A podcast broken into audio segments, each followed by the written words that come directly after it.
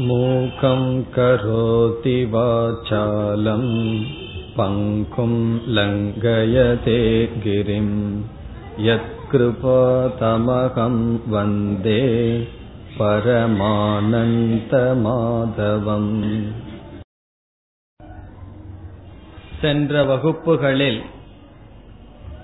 தியானத்தை பற்றி பல கருத்துக்களை பார்த்தோம் அதில் தியானத்திற்கு என்னென்ன ஏற்பாடுகள் செய்ய வேண்டும் என்று முதலில் பார்த்தோம். அந்த ஏற்பாடுகள் இரண்டாகப்பட்டது வாழ்நாள் முழுவதும் அல்லது ஒரு நாள் முழுவதும் நம்மை எப்படி வைத்துக்கொண்டால் தியானம் செய்கின்ற நேரத்தில் நம்முடைய மனது தியானம் செய்யும் என்பதை பகிரங்க சாதனை என்ற தலைப்பில் பார்த்தோம். அடுத்ததாக தியானம் செய்வதற்கு முன் செய்ய வேண்டிய சில ஏற்பாடுகள் அதாவது எந்த இடத்தை தேர்ந்தெடுக்க வேண்டும் எப்படி அமர வேண்டும் என்ற விஷயமெல்லாம் பார்க்கப்பட்டது. அடுத்தாக நாம் பார்த்தது தியானம் என்றால் என்ன என்ற தலைப்பை நாம் எடுத்துக்கொண்டு இரண்டு விதமான தியானம் இருக்கும் என்று பார்த்தோம். ஒன்று ஞானத்தை அடைவதற்கு முன் சாஸ்திரத்தை கேட்பதற்கு முன் நம்மை தகுதிப்படுத்திக் கொள்வதற்காக செய்யப்படுகின்ற தியானம் அதற்கு உபாசனம் என்று பெயர். அதில் பல படிகளை பார்த்தோம். முதலில் நம்மை அமைதிப்படுத்திக் கொள்கின்ற தியானம் இரண்டாவது மனதை ஒருமுகப்படுத்துகின்ற தியானம். மூன்றாவது நல்ல பண்புகளை வரவழைத்துக் கொள்வதற்காக செய்கின்ற தியானம். பிறகு இரண்டாவதாக நாம் சென்ற வகுப்பில் பார்த்தது நிதித்தியாசனம் என்கின்ற தியானம். அதாவது ஞானத்தை அடைந்ததற்கு பிறகு அந்த ஞானத்தில் நிலை பெற்று இருப்பதற்காக அந்த ஞானத்தையே மனதில் தியானித்து வருவது. அது ஒரு விதமான தியானம். இவ்வளவும் இதுவரை நாம் பார்த்து முடித்தோம். இன்றைய வகுப்பில் நாம் பார்க்க இருப்பது மூன்று கருத்துக்களை பார்க்க இருக்கின்றோம். அதில் முதல் கருத்து என்னவென்றால் தியானத்தினுடைய பலன் அல்லது பிரயோஜனம். எப்படிப்பட்ட தியானத்தினுடைய பலன் என்றால் நிதித்தியாசனம் அல்லது ஆத்ம தியானத்தினுடைய பிரயோஜனம் என்ன? அதாவது நாம் சாஸ்திரத்தை காதால் கேட்டு மட்டும் விட்டவிடாமல் அந்த கருத்தை நம்மயம் ஆக்கிக் கொள்வதனால் என்ன பிரயோஜனம் வரும்? இதை பகவான் பல இடங்களில் பேசுகின்றார். அது இப்பொழுது நாம் பார்க்கின்ற முதல் கருத்து. முதலில் பகவான் ஏழாவது ஸ்லோகத்திலிருந்து ஒன்பதாவது ஸ்லோகம் வரை பேசுகின்றார். இந்த தியானத்தினுடைய பலன் இங்கு தியானம் என்றால் நிதித்தியாசனம் ஆத்ம தியானம் பரம்பொருளினுடைய அறிவையே தியானித்து நிலை பெறுதல். அப்படிப்பட்ட தியானத்தினுடைய பலனை சுருக்கமாக நாம் கூறினால் ஜீவன் முக்தி என்று சொல்லலாம். ஜீவன் முக்தி என்றால் நாம் உயிரோடு இருந்து கொண்டிருக்கும் பொழுதே நாம் பந்தத்திலிருந்து விடுதலை அடைகின்றோம். பந்தத்திலிருந்து விடுதலை என்றால் எது பந்தம்? யார் நம்மை பந்தப்படுத்தி இருக்கிறார்கள் என்றால் நம்முடைய மனம் நம்முடைய ஆசை நம்முடைய வெறுப்பு. இவ்விதம் நம்முடைய மனதில் இருக்கின்ற காமக்ரோத லோப மோகம் முதலிய பந்தத்தை கொடுக்கின்ற நிலையிலிருந்து விடுதலை அடைகின்றோம். ஆகவே சுருக்கமாக தியானத்தினுடைய பலன் என்னவென்றால் ஜீவன் முக்தி உயிரோடு இருக்கும் பொழுதே நாம் மன நிறைவை அடைகின்றோம். இந்த ஜீவன் முக்தியை இந்த பலனை சாஸ்திரங்களில் பல விதமாக பேசப்படும். அதில் பகவான் எந்தெந்த கோணத்தில் சொல்கிறார் என்று இப்பொழுது பார்ப்போம். முதலில் ஏழு எட்டு ஒன்பது இந்த மூன்று ஸ்லோகங்களில் பகவான் ஜீவன் முக்தி என்றால் அல்லது ஒருவன் தியானம் செய்து ஞானத்தில் நிலையை அவன் அடைந்து விட்டார். ஞான நிஷ்டையை ஒருவன் அடைந்து விட்டார். அவனுக்கு எல்லா பொருள்களிடத்திலும் எல்லா மனிதர்களிடத்திலும் சமமாக பார்க்கின்ற பாவனையை அடைகின்றான் என்று பகவான் கூறுகின்றார். இந்த மூன்று ஸ்லோகத்தினுடைய சாரம் சமத்துவம். சமத்துவம் என்றால் எல்லா சூழ்நிலைகளையும் எல்லா மனிதர்களையும் எல்லாவற்றையும் சமமாக நோக்குகிற நிலை. நம்முடைய மனதை பார்த்தால் பல விஷயங்களை நாம் சமமாக எடுத்துக்கொள்வதில்லை. ஒரு சூழ்நிலையை சுகத்திற்கு காரணம் என்று எடுத்துக்கொள்கின்றோம். அல்லது துயரத்துக்கு காரணம் என்று பொருள்படுத்துகின்றோம். இங்கு பகவான் கூறுகின்றார் எல்லாவற்றையும் சமமாக பார்ப்பான். எதையெல்லாம் சமமாக பார்ப்பான்? இங்கு பகவான் என்ன சொல்கின்றார்? ஏழாவது ஸ்லோகத்தில் ரெண்டாவது வரையில பார்த்தா சீதோஷ்ண சுகதுக்கேஷு ததா மானாபமான யோகோ சீதம் உஷ்ணம் குளிர் வெப்பம் என்கின்ற அனுபவம் வரும் பொழுதும் பிறகு சுகம் துக்கம் அதாவது உடம்புக்கு சௌகரியமான சூழ்நிலை பிறகு உடலுக்கு அசௌகரியமான சூழ்நிலை வரும் பொழுதும் அல்லது மானம் அபமானம் நமக்கு புகழ் இகல் இவைகளை வரும் பொழுதும் அவன் சமமாக இருப்பான் என்று பகவான் கூறுகின்றார்.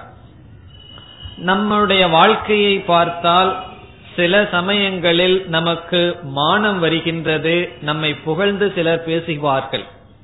பிறகு நம்மை இகழ்ந்து சிலர் பேசுவார்கள்.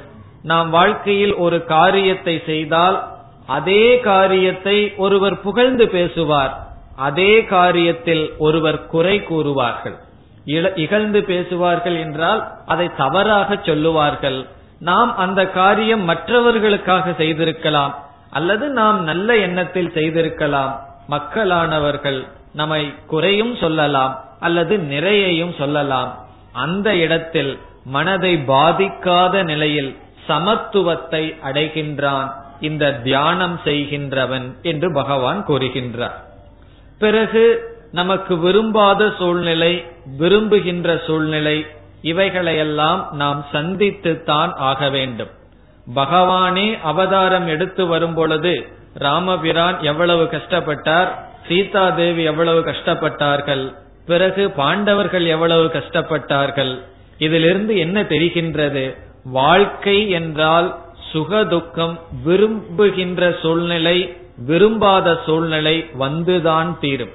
ஒருவன் கோடீஸ்வரனாக இருக்கலாம் அல்லது ராஜாவாக இருக்கலாம் அவனுக்கும் விரும்ப விரும்பாத சூழ்நிலை விரும்புகின்ற சூழ்நிலை என்பது கர்மத்தினுடைய விலை விளைவு வந்துதான் தீரும். ஆனால் அதை எப்படி எடுத்துக்கொள்வது என்பது நம்முடைய கையில் இருக்கின்றது. நாளைக்கு நீ ஆட்சி செய்யணும்னு சொன்னார் தசரதன். ராமர் வந்து சந்தோஷமா தூங்கினாராம். பிறகு அதற்கு அடுத்த நாள் காற்றிலையும் தூங்கினார்னு சொல்லி லக்ஷ்மணர் கூறுகின்றார். இதிலிருந்து என்ன தெரிகின்றது? அதாவது காட்டில வந்தாலும் அவ்வளவு மகிழ்ச்சியாக உறங்குகின்றார் என்றால் எந்த அளவுக்கு ராமபிரான் சமமாக பார்த்தார் என்பது காப்பிடுகின்றது அந்த மனநிலையை அடைகின்றார்கள். யார் தியானம் செய்து அந்த ஞானத்தில் நிலை பெற்றவர்கள்? இனி அடுத்ததாக கூறுகின்றார் இந்த தியானம் செய்யும் பொழுது நம்முடைய இந்திரியங்கள் எல்லாம் நம்முடைய கட்டுக்குள் வந்திருக்கும். ஆகவே மனம் இந்த ஞானத்தினால் திருப்தியும் அடைந்திருக்கும். பகவான் கூறுகின்றார் ஞான விஜான திருப்தாத்மா. ஞானத்தினால் திருப்தியை அடைந்தவன் பிறகு கூட்டஸ்தக மிக மிக ஸ்திரமாக இருப்பவன் விஜிதேந்திரியக புலன்களையெல்லாம் அடக்கியவனாக இருப்பவன் யுக்தக யோகி என்று பகவான் கூறுகின்றார். அவனே பொருந்தியவன் அல்லது யோகி என்று சொல்லி பிறகு மற்ற எதில் சமமாக அவன் இருப்பான்? சமலோஷ்ட அஷ்ம காஞ்சனக என்று சொல்கின்றார். பொன்னையும் களிமண்ணையும் சமமாக அவன் நோக்குவான் என்று பகவான் கூறுகின்றார். அதாவது இந்த உலகமே சில பொருள்களில் உள்ள மோகத்தினால் மயங்கி இருக்கின்றது. இவனுக்கு பொன்னும் அல்லது களிமண்ணும் சமமாக அவனுக்கு தெரியும் என்று கூறுகின்றார். முதலில் விதவிதமான அனுபவங்கள் வரும்பொழுதும் அவன் சமமான மனநிலையுடன் இருப்பான் என்றார். அதற்கு பிறகு இந்த உலகத்தில் எந்த பொருள்கள் மீதும் அவனுக்கு மோகம் வராது சமமான பாவனையுடன் இருப்பான். இதை நாம் சரியாக புரிந்து கொள்ள வேண்டும். சமமாக பாவனையுடன் இருப்பான் என்றால் அவனுக்கு இது களிமண் இது தங்கம் என்கின்ற வேறுபாடு தெரியாது என்று பொருள் அல்ல. வேறுபாடு தெரியும். ஆனால் அந்த பொருளில் அவனுக்கு மோகம் இருக்காது. அப்படிப்பட்ட மனநிலையை அடைகின்றார். அதற்கு பிறகு அடுத்த ஸ்லோகத்தில் கூறுகின்றார் ஒரு மனிதனுடைய வாழ்க்கையில் விதவிதமான குணங்களையுடைய மனிதர்களோடு நாம் சம்பந்தம் வைக்க வேண்டியது வரும். நமக்கு விருப்பம் இருக்கோ இல்லையோ விருப்பம் இல்லாமலேயே சில மனிதர்களோடு நாம் பேசித்தான் ஆக வேண்டும் பழகித்தான் ஆக வேண்டும். இது நம்முடைய வாழ்க்கையினுடைய நியதி. நமக்கு விரும்புபவர்கள் சிலர் வந்து அமையலாம் சில உறவுகளெல்லாம் நாம் விரும்பாதவர்கள் வந்து அமையலாம். சில மனிதர்களுடைய குணம் நம் விரும்பி இருக்க மாட்டோம். ஆனால் நம்மளுடைய பிராரப்த வசத்தினால் அவர்களுடனே வாழ்க்கை நடத்த வேண்டிய சூழ்நிலை நமக்கு வரலாம். அப்பொழுது நாம் என்ன செய்ய வேண்டும் என்றால் ஒரு மனிதனுடைய குணத்தில் தோஷத்தை பார்த்து கொண்டு இருக்கின்றவரை நம் மனதில் நிம்மதி இல்லை. விதவிதமான குணங்களையுடைய பாவனையுடைய மனிதர்களிடத்தில் சமமாக பார்க்கின்ற மனநிலையை அடைகின்றான் என்று உதாரணத்திற்காக சிலரை பகவான் கூறுகின்றார். ஒன்பதாவது ஸ்லோகத்தில் சுஹ்ருத் என்றால் நமக்கு நன்மையை செய்ய விரும்புபவர்கள் சுஹ்ருத். மித்ர என்றால் நம்முடைய நண்பர்கள். அரி என்றால் நமக்கு பகைவனாக இருப்பவர்கள். உதாசீனன் என்று சில மனிதர்கள். அவர்கள் நம்முடைய நலனிலும் அக்கறை இல்லை. நாம் கெட்டு போனாலும் அதிலும் அவர்கள் விரும்ப மாட்டார்கள். சமமாக உதாசீனமாக இருப்பவர்கள். மத்தியஸ்தன் என்று சிலர் இருப்பார்கள். எப்பொழுதும் நியாயத்தை பேசுபவர்கள். பிறகு நம்மை வெறுப்பவர்கள். இப்படி விதவிதமான மனிதர்களிடத்தில் அவன் சமமான பாவனையை அடைவான் என்று பகவான் கூறுகின்றார். நமக்கு நன்மை செய்பவர்கள் நண்பர்கள் பகைவர்கள் மத்தியஸ்தர்கள் உதாசீனமாக இருப்பவர்கள் நம்மை வெறுப்பவர்கள். நம்மை சுற்றி இருக்கிறவங்க பார்த்தா இப்படிப்பட்டவர்கள் தான் இருப்பார்கள். அவர்களிடத்தில் இவனுக்கு வெறுப்பு கிடையாது சமமாக இருப்பான். நாம் புராணங்களில் இதிகாசத்தில் பார்த்தால் ராமனுக்கு தான் பகைவர்கள் இருந்தார்களே தவிர ராமனை மற்றவர்கள் பகைவர்கள் பார்த்தாரே தவிர ராமன் யார் மீதும் பகையை கொள்ளவில்லை அதனால தான் விபீஷனை ஏற்றுக்கொள்ள முடிந்தது. காரணம் அவருக்கு யாரிடமும் பகைமை இல்லை. மற்றவர்கள் தான் ராமனிடம் பகைமையுடன் இருந்தார்கள். இப்படிப்பட்ட மனநிலையை ஒருவன் அடைகின்றான். ஆகவே நம்மை சுற்றி விதவிதமான குணங்களை உடைய மனிதர்கள் பொன் களிமண் முதலிய பொருள்கள் சீதோஷ்ணம் சுகம் துக்கம் பிறகு குளிர் வெப்பம் இப்படிப்பட்ட சூழ்நிலைகளில் சமமான மனநிலை அதாவது பாதிக்காத மனநிலையை அடைகின்றான். நம்ம வாழ்க்கையில எதுக்கு கஷ்டப்படுறோம்னா இதுக்காகத்தான் நம்ம பாடுபடணும். நம்ம வந்து எவ்வளவுதான் பொருளை சம்பாரிச்சு நம்ம சுற்றியும் எவ்வளவுதான் வசதியை பெருக்கிக் கொண்டாலும் நமக்கு கஷ்டமான சூழ்நிலை அப்படிங்கறதுல இருந்து தப்பவே முடியாது. பிறகு தப்ப வேண்டும் என்றால் என்ன? கஷ்டமான சூழ்நிலையை சமமாக பார்க்கின்ற மனதை அடைவதன் மூலமாக. ஆகவே பொருளின் மூலமாக வீட்டை வாங்கலாம் ஆட்களை வாங்கலாம் அவர்களெல்லாம் ஒழுங்கா வேலை செய்வாங்களான்னு சொல்ல முடியாது. நமக்கு விருப்பத்துக்கு மாறாக சூழ்நிலை போனால் பிறகு என்ன செய்ய வேண்டும்? நம்முடைய மனதை பாதுகாக்க வேண்டும். அப்படிப்பட்ட சமமான மனநிலையை அடைகின்றான். இது பகவான். ஞான ஞானத்தை அடைந்து தியானம் செய்து ஞான நிஷ்டை அடைந்தவனுடைய பிரயோஜனமாக கூறுகின்றார். இனி அடுத்ததாக பகவான் இருபதாவது ஸ்லோகத்திலிருந்து இருபத்தி மூன்றாவது ஸ்லோகம் வரை மீண்டும் இந்த ஜீவன் முக்தியை பகவான் விளக்குகின்றார். இதே ஞான நிஷ்டையை பகவான் விளக்குகின்றார். இதற்கு முன் வெளி உலகத்தில் அவன் எப்படிப்பட்டவனாக இருந்தான் இருப்பான் என்று சொன்னார். இதற்கு பிறகு பகவான் ஏழு விதமான லட்சணம் கொடுக்கின்றார் இந்த ஜீவன் முக்தனுக்கு அல்லது ஏழு விதமாக பகவான் பிரயோஜனத்தை கொடுக்கின்றார். அவை என்னென்ன என்பதை மட்டும் பார்ப்போம். முதலில் பகவான் சொல்கின்றார் இந்த ஞானத்தை அடைந்து தியானம் செய்து ஞானத்தில் நிஷ்டையடைந்தவன் அவனுடைய மனமானது அமைதியை அடைந்து விடும் மனமானது வெளி உலகத்திலிருந்து விடுபட்டுவிடும் என்று பகவான் கூறுகின்றார். சித்த உபரமக என்று சொல்வது. சித்தம் என்றால் மனம் உபரமக என்றால் மனம் தன்னிடம் வந்துவிடும். இப்ப வந்து நம்முடைய மனம் எப்பொழுதும் வெளி விஷயங்களையே சிந்தித்துக் கொண்டிருக்கின்றது. நம்முடைய மனம் நம்மிடமே கிடையாது இங்கு பகவான் சொல்கின்றார். இந்த ஜீவன் முக்தி என்பது நம்முடைய மனம் நம்மிடம் வருவது. அதனாலதான் ஒரு பக்தர் பகவானிடம் பிரார்த்தனை செய்தார் பகவானே என்னுடைய மனசை எனக்கு கொடுத்துரு அதுதான் நான் உன்னிடம் கேட்கின்ற பிரார்த்தனைன்னு சொன்னார். சில பேர் என்னென்னமோ லிஸ்ட் வச்சிருப்பாங்க இல்லையா? பகவானிடம் சென்றால் எனக்கு இது வேணும் அது வேணும்னு. இவர் கேட்கிற ஒரே ஒரு லிஸ்ட் என்னுடைய மனசை எனக்கு கொடுத்துரு.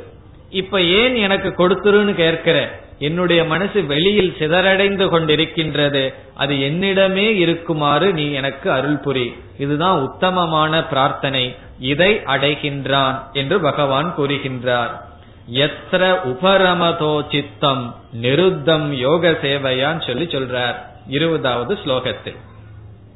பிறகு அதே ஸ்லோகத்தில் பகவான் சொல்கின்றார் இந்த ஞானத்தினுடைய அல்லது தியானத்தினுடைய இரண்டாவது பலன் ஆத்ம தர்ஷனம் என்று சொல்கின்றார். அதாவது ஆத்மாவை தெளிவாக இந்த அறிவானது பார்க்கும். இப்ப நம்ம என்ன தர்ஷனத்துடன் இருக்கிறோம்னா அனாத்ம தர்ஷனத்துடன் தான் இருக்கின்றோம். ஆத்மாவுக்கு அல்லாத அழியாத பொருள்களையே பார்த்து நினைத்து கொண்டிருக்கின்றோம். இது ஆத்ம தர்ஷனம் என்று பகவான் சொல்கின்றான். ஆத்மானம் பஷ்யன் ஆத்மனி தன்னிடத்திலேயே தன்னை பார்க்கின்றான். இதை பிரயோஜனமாக சொல்கின்றார் பிறகு மூன்றாவதாக சொல்கின்றார். ஆத்தியந்திக சுகம். அதாவது முழுமையான மன நிறைவை அடைகின்றான் என்று பகவான் கூறுகின்றார். இதெல்லாம் தான் உண்மையிலேயே வேதாந்தம் அல்லது பகவத்கீதை படிக்கிறதனுடைய பிரயோஜனம். ரொம்ப பேர் கேட்பார்கள் இந்த பகவத்கீதை எல்லாம் படிக்கிறதுனால என்ன பிரயோஜனம் என்றால் என்ன பிரயோஜனம்ங்கிறது இங்க பகவான் தெளிவா சொல்லிட்டு வர்றார். நம்முடைய மனம் நம்ம கிட்ட வரும் பிறகு அந்த உண்மையானது தெளிவாக தெரியும். நம்முடைய மனதில் ஒரு நிறைவை நாம் அடைகின்றோம். இந்த மன நிறைவு அடையிறது எந்த வயசுக்கு மேல வச்சுக்கலாங்கிற கேள்விக்கு பதில் இருக்கின்றதோ மனநிறைவு எல்லா காலத்திலும் தேவைப்படுவது அந்த மன நிறைவு ஜீவன் முக்த லட்சணம் அல்லது மனநிறைவு தியானத்தினுடைய பிரயோஜனம். பிறகு நான்காவதாக பகவான் சொல்கின்றார் தத்துவ நிஷ்டா. தத்துவ நிஷ்டா என்றால் இந்த ஞானத்தில் அவன் நிலை பெறுகின்றான். நாம் வந்து ஒன்றை அடைந்து விட்டால் மட்டும் போதாது அதில் திருடமாக அந்த ஞானத்தை அடைய வேண்டும். அந்த திருடமாக அடைய வேண்டும் என்றால் அது தியானத்தினால் தான் அதை நாம் அடைய முடியும். இப்ப ஏதாவது ஒரு ஒரு செய்யல நம்ம மனப்பாடம் பண்றோம்னு வச்சுக்குவோம். ஒரு நாள் ரெண்டு நாள் மனப்பாடம் பண்ணிட்டா மனசுல வந்துடும் பிறகு நீங்க பதினஞ்சு நாள் அந்த புஸ்தகத்தை தொடவே கூடாது. அதை பத்தி நினைக்க கூடாது. மீண்டும் அதை சொல்லி பாருங்க. அது என்ன ஆகும் அதை நம்ம படிச்சோமான்னு நமக்கே சந்தேகம் வந்துடும் அது நமக்கு விட்டு சென்று விடும். ஆகவே ஒரு பொருள் நம்மிடம் வந்தாலும் அது நமக்குள் நிஷ்டை அடைய வேண்டும் என்றால் அதை தொடர்ந்து அபியாசம் செய்ய வேண்டும். அதே போல இந்த ஞானத்தில் நிலை பெற்றவன் அந்த ஞானத்திலேயே நிலைத்திருக்கின்ற நிலையை அடைகின்றான். அடுத்த பிரயோஜனம். பிறகு ஐந்தாவதாக பகவான் மிக அழகாக பிரயோஜனத்தை சொல்கின்றார். நம்ம வாழ்க்கையில எத்தனையோ லாபங்களை அடைகின்றோம். ஒரு பொருளை நம்ம அடையணும்னு விரும்பி இருப்போம் அடைஞ்சிருப்போம். ஒப்புற ஒரு ஒருவர் வியாபாரம் செய்யறாருன்னு வச்சுக்குவோம். அவர் வந்து பத்தாயிரம் ரூபாய் லாபம் வரணும்னு திட்டம் போட்டிருப்பார். அவருக்கு இருபத்தி ஐயாயிரம் லாபம் வந்திருக்குன்னு வச்சுக்குவோம். அவர் என்ன நினைப்பார்?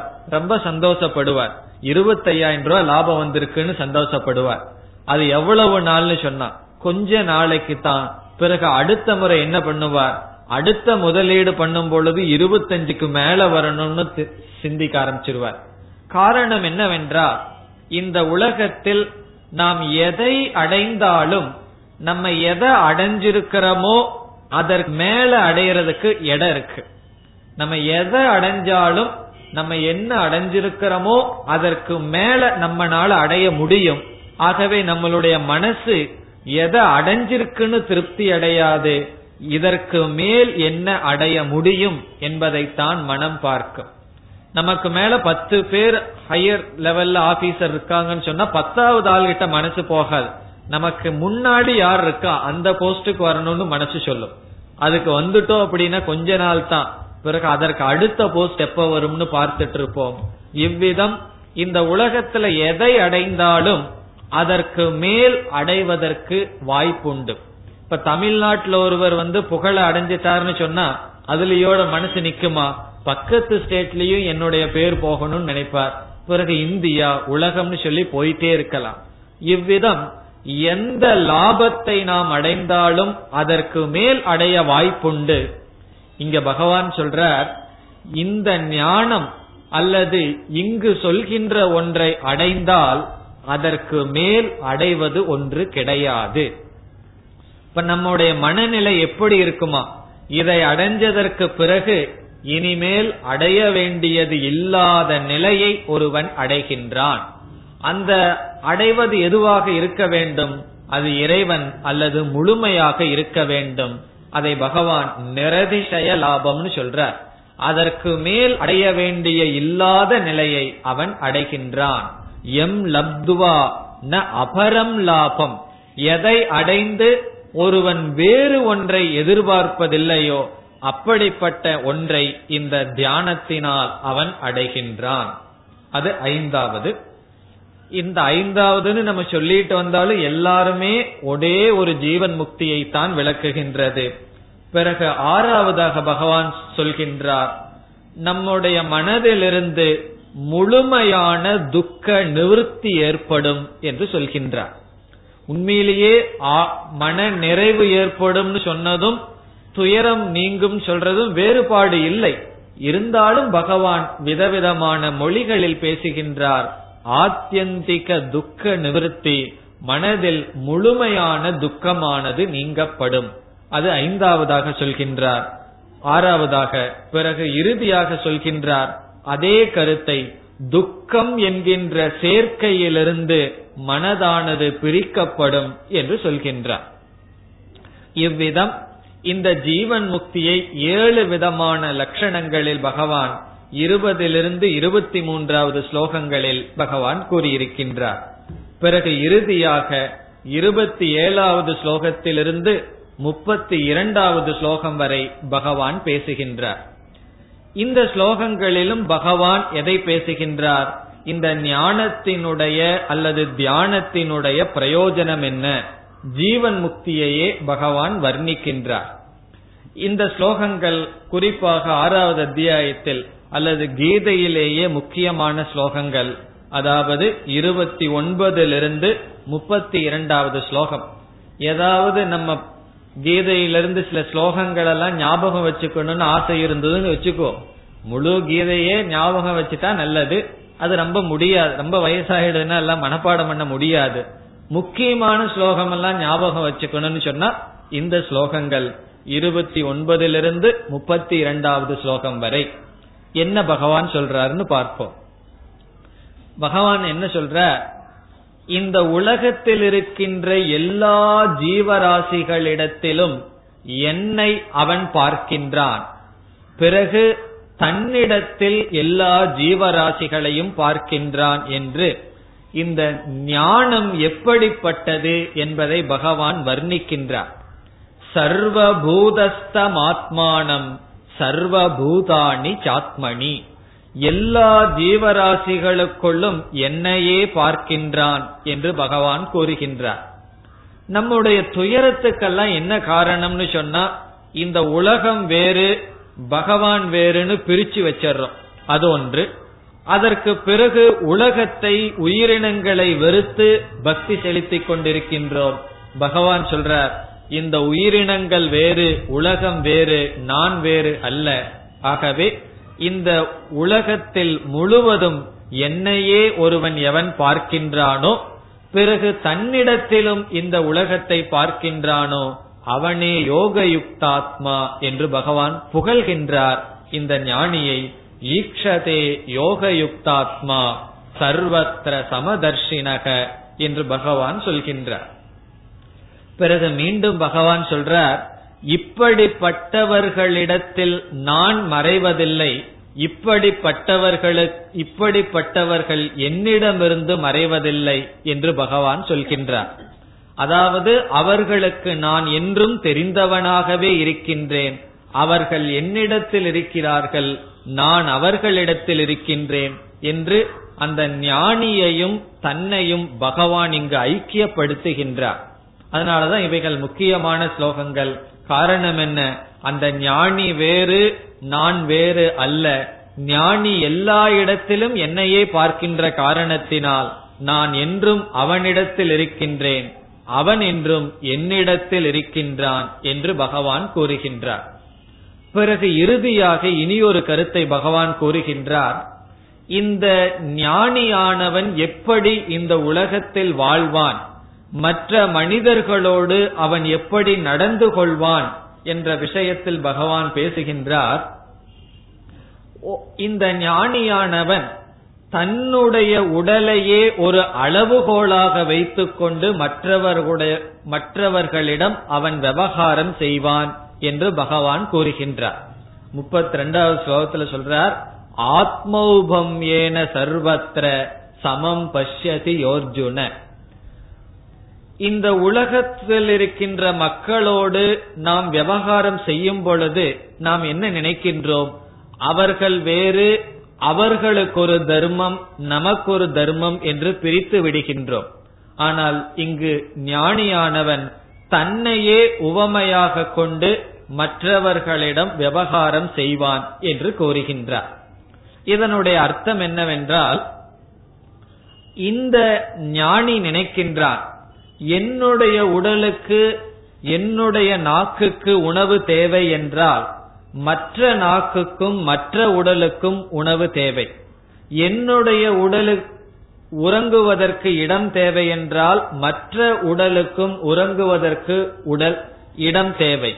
இவ்விதம் தனக்கு என்னென்னெல்லாம் தேவையோ அதே தேவைதான் மற்ற ஜீவராசிகளுக்கு என்று நினைத்து தனக்கு தன்னை எப்படி அவன் பார்க்கின்றானோ தன்னை எப்படி அவன் நடத்துகின்றானோ அப்படித்தான் மற்றவர்களையும் நடத்துகின்றான். இது ஒரு முக்கியமான கருத்து. ஞானியானவன் தன்னை எப்படி நடத்துகின்றானோ அப்படித்தான் மற்றவர்களையும் நடத்துகின்றான். ஆனா நிஜமான வாழ்க்கையில நம்ம அப்படி பார்க்கிறோமா? ஒரு பெரிய செல்வந்தர்களுடைய வீட்டுல போனா அவர்கள் எதற்கோ பொருளை செலவு செய்வார்கள். வீட்டில் வர்ற சர்வெண்ட்டுக்கு வந்து அந்த காஃபிலையும் கூட என்ன செய்வார்கள்? பாலை விட்டு கொடுக்க மாட்டார்கள். காரணம் என்ன? அது ஒரு வேலைக்காரன் தானே வேலைக்காரி தானே என்று விட்டு விடுவார்கள். அவர்களுடைய உடலுக்கு நாக்குக்கு அப்படி ஒரு காஃபி தேவைன்னு சொன்னா மற்றவர்களுடைய உடலுக்கு தேவையா என்பது அவர்கள் சிந்திப்பதில்லை. அப்போ அவர்களுக்கெல்லாம் எதை எடுத்து கொடுப்பார்கள்? எது அழுகி போனதோ அதைத்தான் எடுத்து தானம் செய்கிறார்கள். இப்ப இந்த உடலுக்கு அழுகிய உணவு கெட்டு போன பொருள்கள் சாப்பிடக்கூடாது என்று சொன்னால் மற்றவர் உடலுக்கும் அதே கதி தானே. ஆகவே இந்த உடலை நான் எப்படி பாதுகாக்கின்றேனோ இந்த உடலுக்கு எதை சாப்பிட்ற கொடுக்கறனோ அதைத்தான் மற்றவங்களுக்கு கொடுக்கணும். இந்த உடலை நான் எப்படி நடத்துகின்றேனோ அப்படித்தான் மற்றவர்களை நடத்த வேண்டும். அவன் ஏழையாக இருக்கலாம் எப்படிப்பட்டவனாக இருக்கலாம். இந்த நிலை ஞானிகளுடைய நிலை என்று பகவான் கூறுகின்றார். ஆனால் மனிதர்கள் தனக்கென்று வரும் பொழுது ஒரு சட்டத்தை வகுக்கிறார்கள். மற்றவர்களுக்கு என்று சொல்லும் பொழுது அவர்கள் வேறு விதமாக வாழ்கின்றார்கள். இப்ப சாதாரணமா நீங்கெல்லாம் வந்து அடிக்கடி யாத்திரை செல்கிறீர்கள். யாத்திரை போகும்போது விதவிதமான ஊருக்கு போறோம். பஸ்ல போகும்போது அந்த ஓரத்தில் கடைசி சீட்ல உட்கார்ந்துட்டு போறதுக்கு நல்லா இருக்கும். அந்த விண்டோ பக்கம் ஜன்னலு பக்கம் உட்கார்ந்துட்டு டிராவல் பண்ணா வேடிக்கையெல்லாம் பார்த்துட்டு போகலாம் இப்ப எல்லாருக்குமே அது நடுவுல உட்காரணும். ஓரத்துல உட்காரக்கூட பின்னாடி உட்கார்ந்தா அது பஸ் வந்து போகும்போது கஷ்டமா இருக்கணும். எல்லாத்துக்கும் இடையில சீட்டு வேணும். அதுவும் ஓரத்துல உட்காரணும்னு ஆசைப்படுவோம். ஆரம்பத்திலிருந்து கடைசி திரும்பி வர்ற வரைக்கும் யார் அந்த இடத்த பிடிச்சாங்களோ அங்கிருந்து நகரவே மாட்டார்கள்.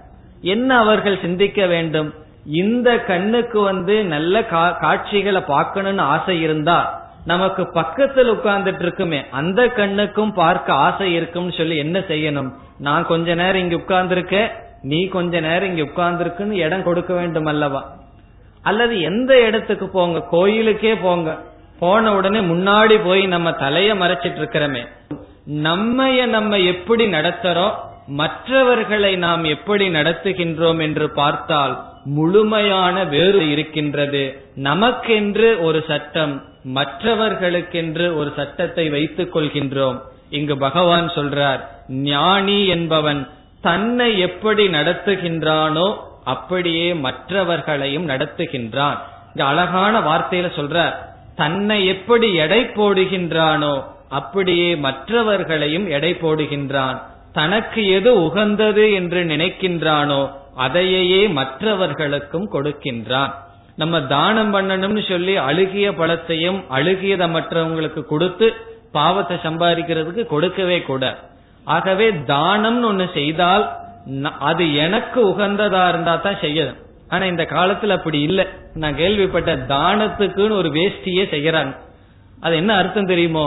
பிரயோஜனம் இல்லாத வேஷ்டி. தானத்துக்கு வேஷ்டி வேணுமான கடையில கேட்பாங்களாம் காரணம் தானம் பண்ணணும் ஒரு வேஷ்டி வாங்கி கொடுக்கணும். அது ரெண்டு செலவிக்கு வரும் அவ்வளவுதான். காரணம் என்ன? எனக்கு நமக்கு புண்ணியம் வேணும். தானம் பண்ணணுங்கிற புண்ணியம் வேணும். யாருக்கோ கொடுக்கறோம்னு சொல்லி வேற. அதே இது நமக்கு வாங்கிட்டா அது எவ்வளவு கஷ்டப்பட்டு தேர்ந்தெடுத்து வாங்குகின்றோம்.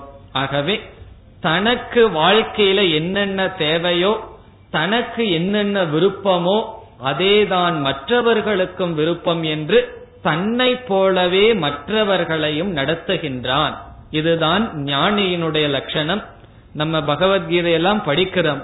இந்த குணத்தை கண்டிப்பாக வளர்த்தி கொள்ள வேண்டும். நம்மை சுற்றி இருப்பவர்களிடம் நம்மை நாம் எப்படி பாதுகாக்கின்றோமோ நம்மை நாம் எப்படி வளர்த்துகின்றோமோ நம்மை நாம் எப்படி நடத்துகின்றோமோ அப்படித்தான் மற்ற உயிரினங்களை நடத்த வேண்டும். குறிப்பா மற்ற மனிதர்களை முதல்ல நடத்தி பழகுவோம். அதுக்கப்புறம் உயிரினங்களுக்கு செல்வோம். மற்ற மனிதர்கள் நம்மை போலவே அவங்களுக்கும் சகப்புறத்தம் தான் ஓடுது. அவங்களும் வாயில தான் சாப்பிடுகிறார்கள். ஆகவே அவர்களையும் நம்மையும் பிரிக்க கூடாது இப்படிப்பட்ட மனநிலையை ஞானிகள் அடைகிறார்கள். இப்படி சொல்லிட்டு பகவான் என்ன செய்யறார் இப்படிப்பட்ட ஞானி வேறு நான் வேறு அல்லன்னு சொல்லி என்ன சொல்றார்? இப்படிப்பட்டவன் தான் எனக்கு பிரியமானவன். இவன்தான் என்னுடைய பக்தன். அவனே யோகி அவனே ஞானின்னு சொல்ற. நம்ம போய் வந்து பஞ்சாக்கினி தபஸ் எல்லாம் செய்ய வேண்டாம். பஞ்சாக்கினி தபஸ்னா தெரியுமோ? மேல வெயில் சுற்றியும் நெருப்ப மூட்டிட்டு நடுவுல ஒத்த கால நின்றுட்டு தபஸ் பண்றது. முனிவர்கள் எல்லாம் அப்படி தபஸ் செய்தார்கள். அந்த எல்லா தபஸையும் விட நம்ம வீட்டில் இருக்கிற சமையல்காரனுக்கு கெட்டு போகாததை கொடுக்கறது அது ஒரு பெரிய பஸ் தான். நம்மளுடைய சூழ்நிலையில் இருக்கிற மனிதர்களை நம்மை போல் நம்மை போல் அவர்களை நடத்துவது உத்தமமான தபஸ். அதுதான் ஒரு நல்ல குணம். அப்படிப்பட்டவனை தான் பகவான் என்ன சொல்றார்?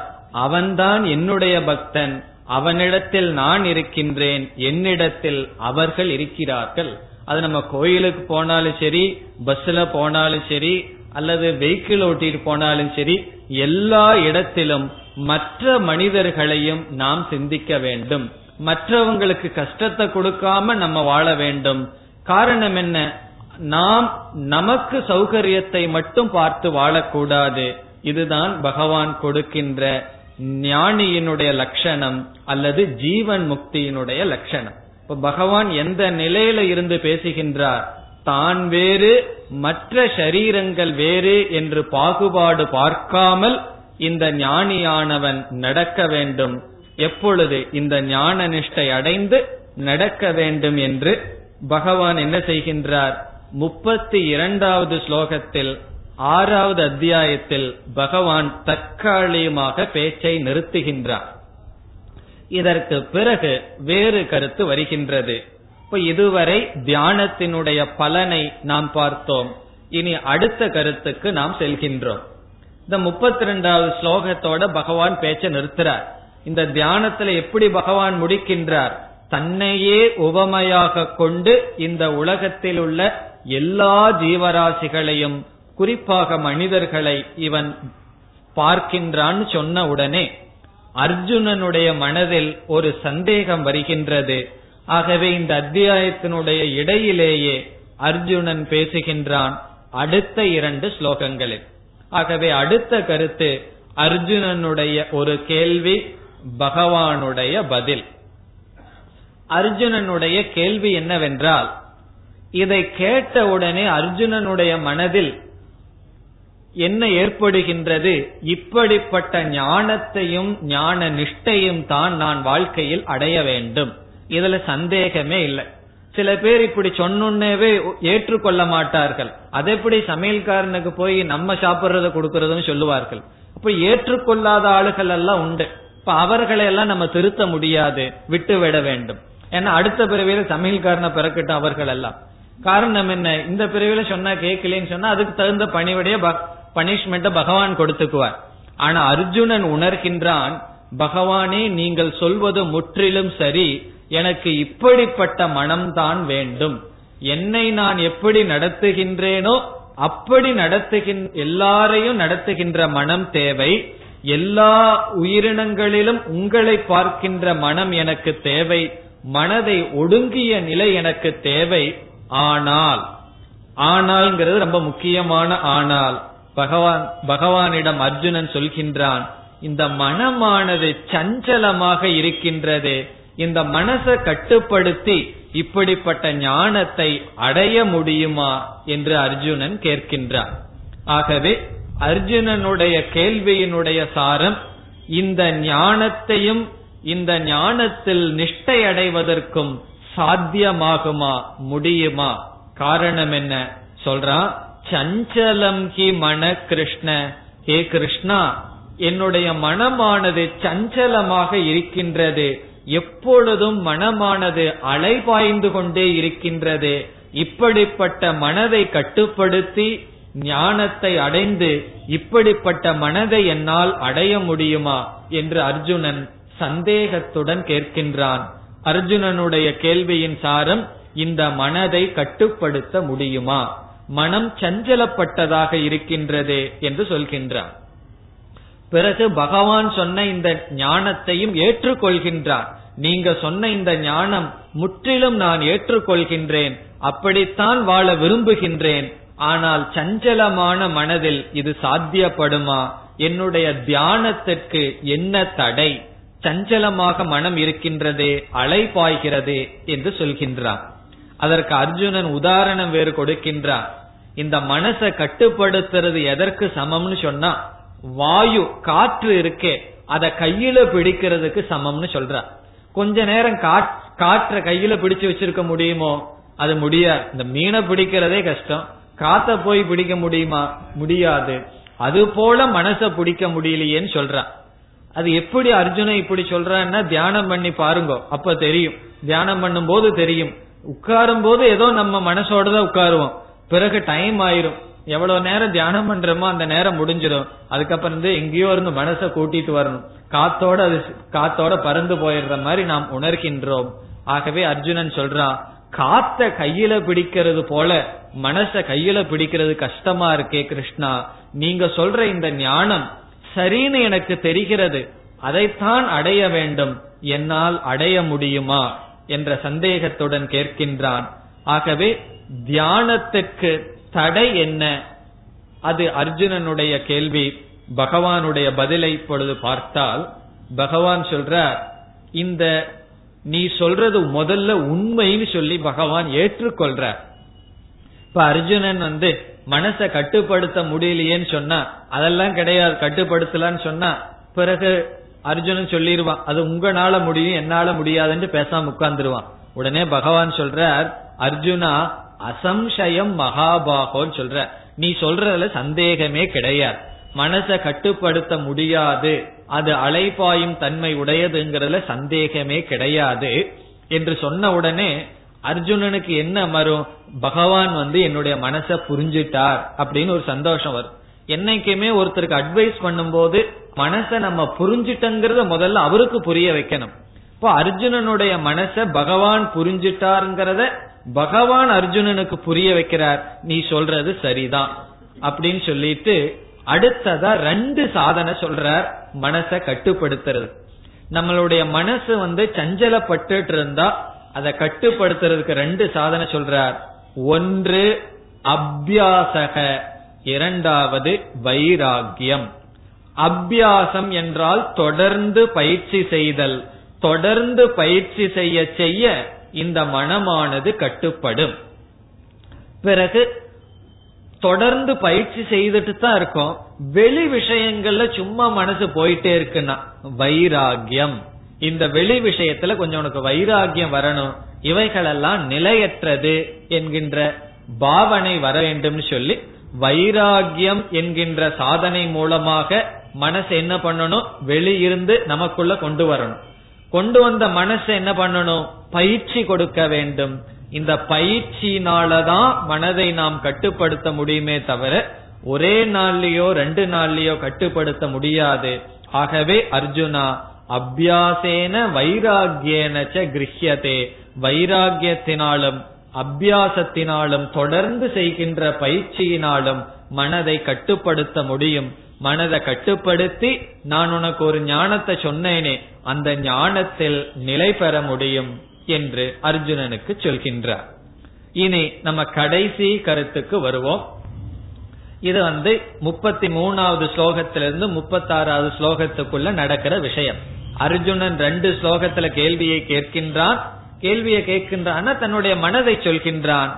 பிறகு பகவான் பதிலை சொல்கின்றார். அதாவது கட்டுப்படுத்த முடியும். நீ சொல்றது உண்மைதான். மனசு சஞ்சலப்படுங்கிறது உண்மைதான். ஆனாலும் கட்டுப்படுத்த முடியும். வைராகியம் தொடர்ந்த பயிற்சி. இந்த தொடர்ந்த பயிற்சிங்கிறது ரொம்ப முக்கியம். நம்ம வந்து பயிற்சி செய்வோம். இடையில இடையில கொஞ்ச நாள் விட்டு விட்டு செய்வோம். இந்த உடலுக்கு செய்யற யோகாசனம் மனதுக்கு செய்கிற தியானம் இதெல்லாம் தொடர்ந்து நம்ம செய்ய வேண்டும். நாள் தப்பாமல் செய்யணும். உடம்புக்கு சரியில்லைன்னா ஒரு நாள் ரெண்டு நாள் இடையில தவறலாமே தவிர மூணு மாசம் நாலு மாசம். சில பேர்த்துக்கு ஆறு மாசத்துக்கு அப்புறம் கொஞ்ச நாள் யோகாசனமோ தியானமோ செய்வார்கள். அது ஒரு பதினஞ்சு நாள் தான் அந்த வேகம் போகும். அதுக்கப்புறம் விழுந்துடும் மறுபடியும் ஒரு ஆறு மாசத்துக்கு அப்புறம் ஆரம்பிப்பார்கள். அப்படி இருக்கக்கூடாது. தொடர்ந்து நாம் செய்ய வேண்டும். இனி இறுதியாக மீண்டும் அர்ஜுனன் ஒரு கேள்வியை கேட்கின்றான். அதற்கு பகவான் பதில் சொல்லி இந்த ஆறாவது அத்தியாயத்தை முடிக்கின்றார்.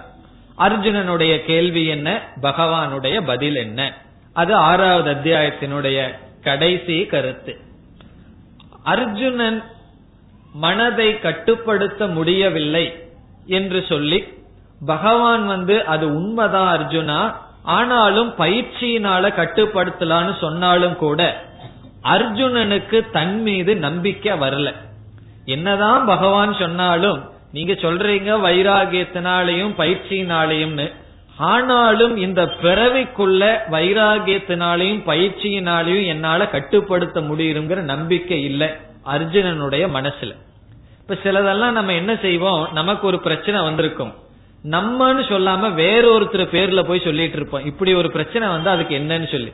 சில பேர் தன்னுடைய ஜாதகத்தை எடுத்துட்டு போய் வேறொருத்தர்கிட்ட ஒரு ஃப்ரெண்டோடைய ஜாதகம் பாருங்கன்னு பார்த்து சொல்லுவார்கள். தன்னுடைய ஜாதகம் சொல்றது அது கொஞ்சம் பயம் என்ன ஆயிருமோன்னு சொல்லி. அப்படி அர்ஜுனனுக்கு வந்து நம்பிக்கை வரல பகவான் சொன்னதுல.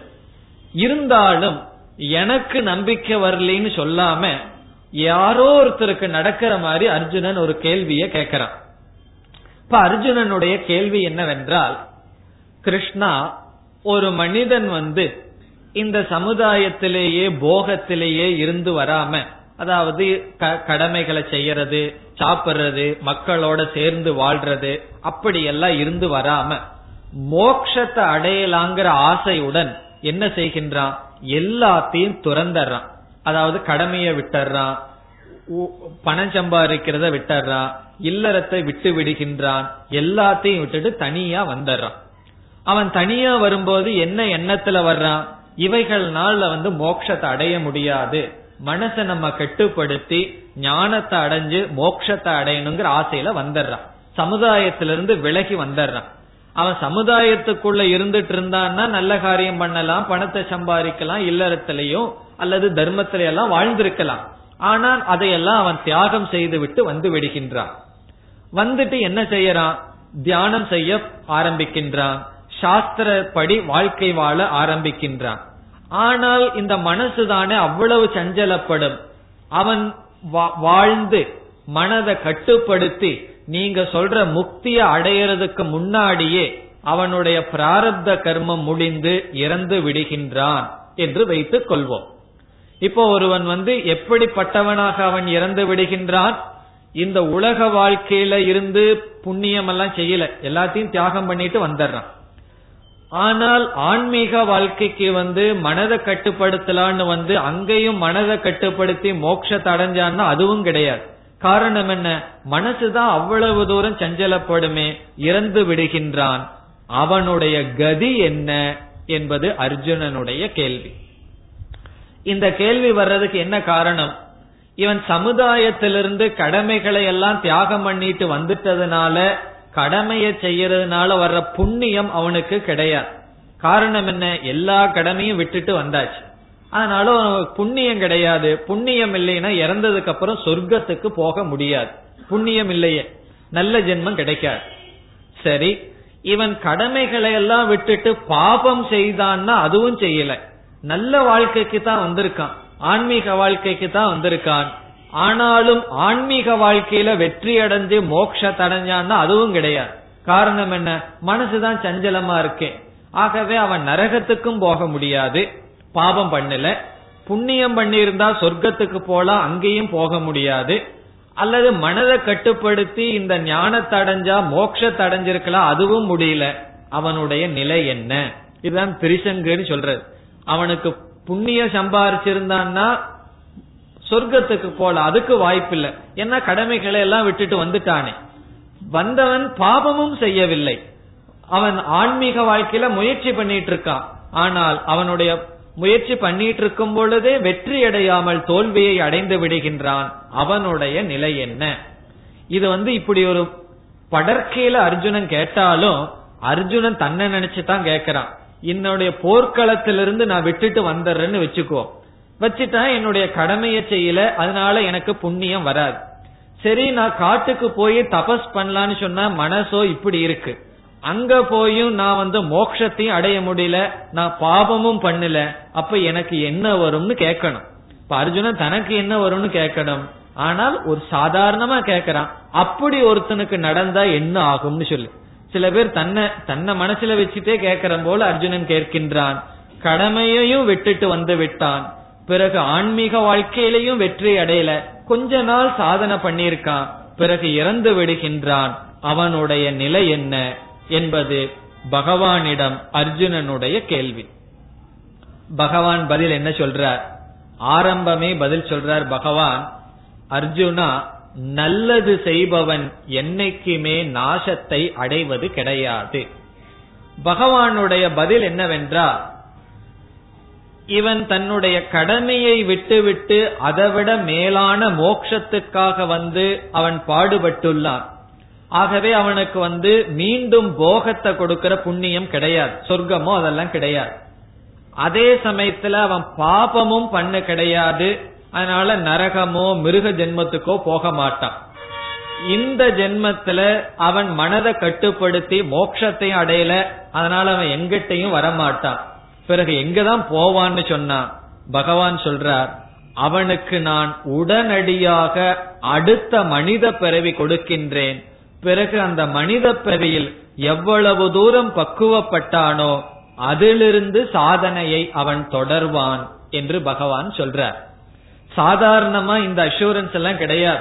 இந்த பிறவி போனா என்ன பிறவி வருமோ நமக்கு தெரியாது. இப்ப ரெண்டு கால்ல நடந்துட்டு இருப்போம் அடுத்த பிறவியில எத்தனை கால்ல நடக்கிறோமோ? நாலு கால்ல நடக்கிறோமோ? அல்லது பேசாம மரம் மாதிரி நின்றுட்டு இருக்கிறோமோ நமக்கு தெரியாது. இப்பிறவி தப்பினால் எப்பிறவி வாய்க்குமோனெல்லாம் பாடி வைத்துள்ளார்கள். ஆனால் பகவான் சொல்றார் ஆன்மீக வாழ்க்கைக்கு ஒருவன் வந்து அதில் ஒருவன் தோல்வியை அடைந்தால் அவன் அவனுடைய சாதனைகள் வீண் போகாது. ஒரு நாள் நாம் தியானம் பண்ணிக்கிறோம்னு சொன்னா அந்த தியானமானது வீண் போகாது. அடுத்த பிறவியில் எந்த நிலையில விட்டானோ அதிலிருந்து அவன் தொடர்கின்றான்னு சொல்றார் பகவான். அதனாலதான் நம்ம பார்த்தோம்னா சிலருடைய வாழ்க்கையில சிறு வயதிலேயே சில நல்ல குணங்களோடு வளர்கிறார்கள். சில பேர்த்துக்கு எழுபது வயசாகி வர வேண்டிய பக்குவம் சில பேர்த்துக்கு இருபத்தி ரெண்டு வயசுல வரும். இதெல்லாம் நம்ம வேதாந்த வகுப்புல பார்க்கலாம். அப்பாவும் தாத்தாவும் டிவி முன்னாடி உட்கார்ந்துட்டு இருப்பாங்க. பையன் பையன் வந்து கிளாஸ் வந்து கீத கிளாஸ் படிச்சிட்டு இருப்பான். அப்பாவுக்கு சொல்லிட்டு வராம இருப்பான். அப்படி சில மாணவர்கள் அங்க வந்துட்டு இருக்கார். அப்பாவுக்கு சொன்னா திட்டுவார்னு சொல்லி பயந்துட்டு வந்து சொல்கிறார்கள். அது எப்படி நடக்கின்றது என்றால் அதுதான் பகவான் சொல்றார். ஒரு பிறவியில எவ்வளவு தூரம் ஒருவன் சாதனை செய்துள்ளானோ அந்த செய்து பூர்த்தி அடையாமல் இறந்து விட்டால் உடனடியாக மனித பிறவி கொடுத்து சாதனையை செய்வதற்கான சூழ்நிலைகளை நானே அமைத்து கொடுக்கின்றேன்னு சொல்லி பகவான் சொல்றார். பிறகு அவன் எங்கு பிறப்பான்னு சொன்னா சில நல்ல பண்பாடுள்ள குடும்பத்தில் அவன் பிறப்பான். யோகி நாம் குழி சொல்ற சில யோகிகள் என்றால் நல்ல பண்பாடு இருக்கின்ற குலத்தில் பிறக்கின்றான். பிறகு செல்வந்தர்களுடைய குலத்தில் வீட்டில் பிறக்கின்றான்னு சொல்ற இங்க செல்வந்தர்களுடைய வீட்டில் பிறக்கின்றான்னு சொன்னா பண்பாடுடைய செல்வந்தர்களுடைய வீட்டில் பிறக்கின்றான் பணம் இருக்கிற இடத்துல எல்லாம் பண்பாடு இருக்கணுங்கிற அவசியம் இல்லை. அதே சமயத்துல பணம் இருக்கிற இடமெல்லாம் பண்பாடு இல்லைன்னு சொல்ல முடியாது. சில பேர் பொருளுடனும் பண்பாடுடனும் இருக்கின்ற குடும்பங்கள் இருக்கின்றது. சில பேர் தான் பல பேர் பணம் வந்தோடனே பண்பாட்டை விற்று வித்து விடுகிறார்கள். ஆனா பகவான் சொல்றாரு பொருளும் பண்பாடும் இருக்கின்ற இடத்தில் அவன் பிறக்கின்றான். காரணம் என்ன? அவன் பொருள் அவனுக்கு இருந்ததுன்னு சொன்னா அவனுக்கு கடமைகள் கிடையாது. அவன் சாதனையை தொடர்ந்து செய்யலாம். பலருடைய வாழ்க்கையில நம்ம பார்க்கிறோம். அவர்களுக்கு வந்து இந்த மாதிரி பகவத்கீதை வகுப்புக்கு வர்றதோ அல்லது சில சாதனைகள் ஏன் செய்ய முடியாதுன்னு சொன்னா சில பொறுப்புகள் எல்லாம் வீட்டுல இருந்துரும். அவர்கள் சம்பாரிச்சு தான் குடும்பத்துக்கு கொடுக்கணுங்கிற சூழ்நிலை வந்துட்டா அவர்களால எப்படி காலத்தை ஆன்மீக வாழ்க்கைக்கு பயன்படுத்த முடியும்? ஆகவே பகவான் சொல்றார் அவர்களுக்கு பொறுப்பெல்லாம் இல்லாமல் பொருளை நான் அவர்களுக்கு கொடுக்கின்றேன். வெறும் பணத்தை மட்டும் கொடுத்துட்டா பண்பாடு இல்லைன்னா பணத்தினால நம்மளைய நாசமும் படுத்திக்கலாம். நமக்கு நல்லதையும் வர வைத்துக் கொள்ளலாம். ஆகவே பண்பாடுள்ள குடும்பத்தில் அவன் பிறக்கின்றான். அல்லது சிறந்த உத்தமமான மனிதர்களுக்கு அவன் பிறக்கின்றான். பிறந்து என்ன செய்யறான்னு பகவான் சொல்றார். அவன் எதுல விட்டானோ அதில் அவன் தொடர்கின்றான் என்று பகவான் சொல்றார். ஆகவே நம்ம வந்து தியானம் பண்ணி அதுல தோல்வி அடைஞ்சாலும் நல்லதுதான். தியானம் பண்ணாம போறதுக்கு தியானம் பண்ணி தோல்வி அடைஞ்சாலும் நல்லதுதான். காரணம் என்ன? நம்ம எவ்வளவு முயற்சி செய்யறோமோ அந்த முயற்சி வீண் போகாது. அதுதான் இங்க பகவான் சொல்கின்ற முக்கியமான கருத்து. நாம எவ்வளவு தூரம் முயற்சி செய்துள்ளோமோ அந்த முயற்சி என்னைக்குமே வீண் போகாது. நம்ம நினைச்சிடக்கூடாது இவ்வளவு நாள் தியானம் பண்ணி என்ன பிரயோஜனம்னா? இப்போ ஒருவர் வந்து சுவாமிஜி கிட்ட ஒரு கேள்வி கேட்ட அதாவது அந்த ஒரு அம்மாவனுடைய மாமியார். அந்த அம்மா வந்து ரொம்ப சாஸ்திரம் எல்லாம் படிச்சு ஜபம் எல்லாம் படிச்சிருக்கு. ஜபம் எல்லாம் பண்ணிட்டு இருந்தது. சாமிஜியிடம் போய் சொன்னார் என்னுடைய மாமியார் வந்து இவ்வளவு தூரம் ஜபம் தியானம் எல்லாம் பண்ணி சாஸ்திரம் எல்லாம் படிச்சிருக்காங்களே. ஒரு விதமான மாற்றமுமே இல்லையே. ஆகவே ஜபத்தினாலையும் சாஸ்திரம் படிச்சதுனாலே என்ன பிரயோஜனம்னு கேட்டார்கள். அதுக்கு சாமி என்ன பதில் சொன்னார்கள் தெரியுமோ? இப்ப உன்ன நீ அவர்களோட வீட்டுல இருக்கிறிய அதுதான் பிரயோஜனம் என்று சொன்னார்கள். இந்த இருக்கிற குணம் கெட்டு போகாம எப்படி இருக்கிறாங்களோ அப்படியே இருக்கிறாங்களே அதுதான் பிரயோஜனம்னு சொன்னார். இப்ப நாளடைவுல நம்மளுடைய மனம் கீழே போகாம இருக்கிற நிலையில இருக்கிறமே அதுவே சாஸ்திரத்தினுடைய பிரயோஜனம். ஆகவே நம்ம என்ன சாதனை ஆன்மீகத்துக்குன்னு சாதனை செய்தால் அது வீண் போகாது. இப்ப சில பேரெல்லாம் சொல்லுவாங்க இந்த நேரத்துல சாயந்தர நேரத்துல வியாபாரத்துல கடையில் உட்கார்ந்துட்டு இருந்தா எவ்வளவு பிசினஸ் ஆயிருக்கிறது? இங்க வந்து சும்மா உட்கார்ந்துட்டு வேஸ்ட் பண்ணி இருக்கிறேன்னு சொல்லுவார்கள். அவர்கள் பொருளை சம்பாதிக்கிறார்கள். இங்கு பகவான் சொல்றார் இந்த இப்படிப்பட்ட சாதனத்தில் ஒருவன் நல்ல மனநிலையை சம்பாதிக்கிறான். நம்ம வாழ்க்கையில மோட்சத்தை கொடுக்கிறது பொருள் அல்ல நல்ல மனம். எப்படிப்பட்ட மனம்? இங்க பகவான் சொன்னது போல சமத்துவமாக பார்க்கின்ற மனம் நம்மிடமே இருக்கின்ற மனம் நம்மையும் இந்த உலகத்தில் உள்ள மனிதர்களையும் சமமாக பார்க்கின்ற மனம். இப்படிப்பட்ட மனதை ஒருவன் அடைகின்றான் இந்த ஞானத்தினால். இந்த ஞானத்திற்கு முயற்சி செய்து தோல்வி அடைந்தாலும் அது வீண் போவதில்லை என்று சொல்லி இறுதியில் பகவான் யார் என்னை வழிபடுகிறார்களோ அனைத்தையும் விட்டுவிட்டு இந்த ஞானத்திற்கு வருகிறார்களோ அவர்களே உத்தமமானவர்கள் என்று சொல்லி பகவான் இந்த அத்தியாயத்தை முடிக்கின்றார். ஆகவே இந்த ஆறாவது அத்தியாயத்தில் நாம் பார்த்த கருத்தினுடைய சாரம் முதலில் தியானத்துக்காக பகிரங்க சாதனை என்று நம்மளுடைய உணவு ஓய்வெடுத்தல் செயல் இதிலெல்லாம் சமமாக இருக்க வேண்டும் என்று பார்த்தோம். பிறகு தியானம் செய்வதற்கு முன் என்னென்ன ஏற்பாடுகள் செய்ய வேண்டும் என்பதை பார்த்தோம். தியானம் என்றால் என்ன என்பதை நாம் விசாரம் செய்தோம். நம்ம மனதை ஒருமுகப்படுத்துவது அமைதிப்படுத்துவது நல்ல பண்புகளை வளர்த்துவது என்று பார்த்தோம். பிறகு ஞானத்தை அடைந்து தியானத்தில் ஞான நிஷ்டை அடைந்ததற்கு பிறகு நமக்கு வருகின்ற பிரயோஜனம் எல்லா சூழ்நிலைகளையும் சமமான வைத்திருக்கின்ற மனம். எந்த சூழ்நிலையும் பாதிக்காமல் நம்முடைய மனதை பாதுகாக்கின்ற நிலையை அடைகின்றோம். அது மட்டுமல்ல அனைத்து ஜீவராசிகளிடம் ஈஸ்வரனை நாம் பார்க்கின்றோம்னு சொன்னார். இந்த ஞானத்துல எப்படி நிஷ்டை அடைகிறதுன்னு அர்ஜுனன் சந்தேகப்பட்டு கேட்கும் பொழுது ஞாபகம் வச்சுக்க எடுத்தது ரெண்டு சாதனை. அதை மறந்துடக்கூடாது.